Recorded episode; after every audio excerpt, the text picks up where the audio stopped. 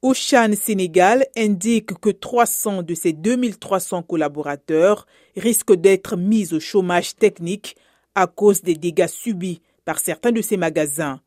Le pays a connu au début du mois ses pires troubles suite à la condamnation de l'opposant Ousmane Sonko à deux ans de prison ferme dans une affaire de mœurs.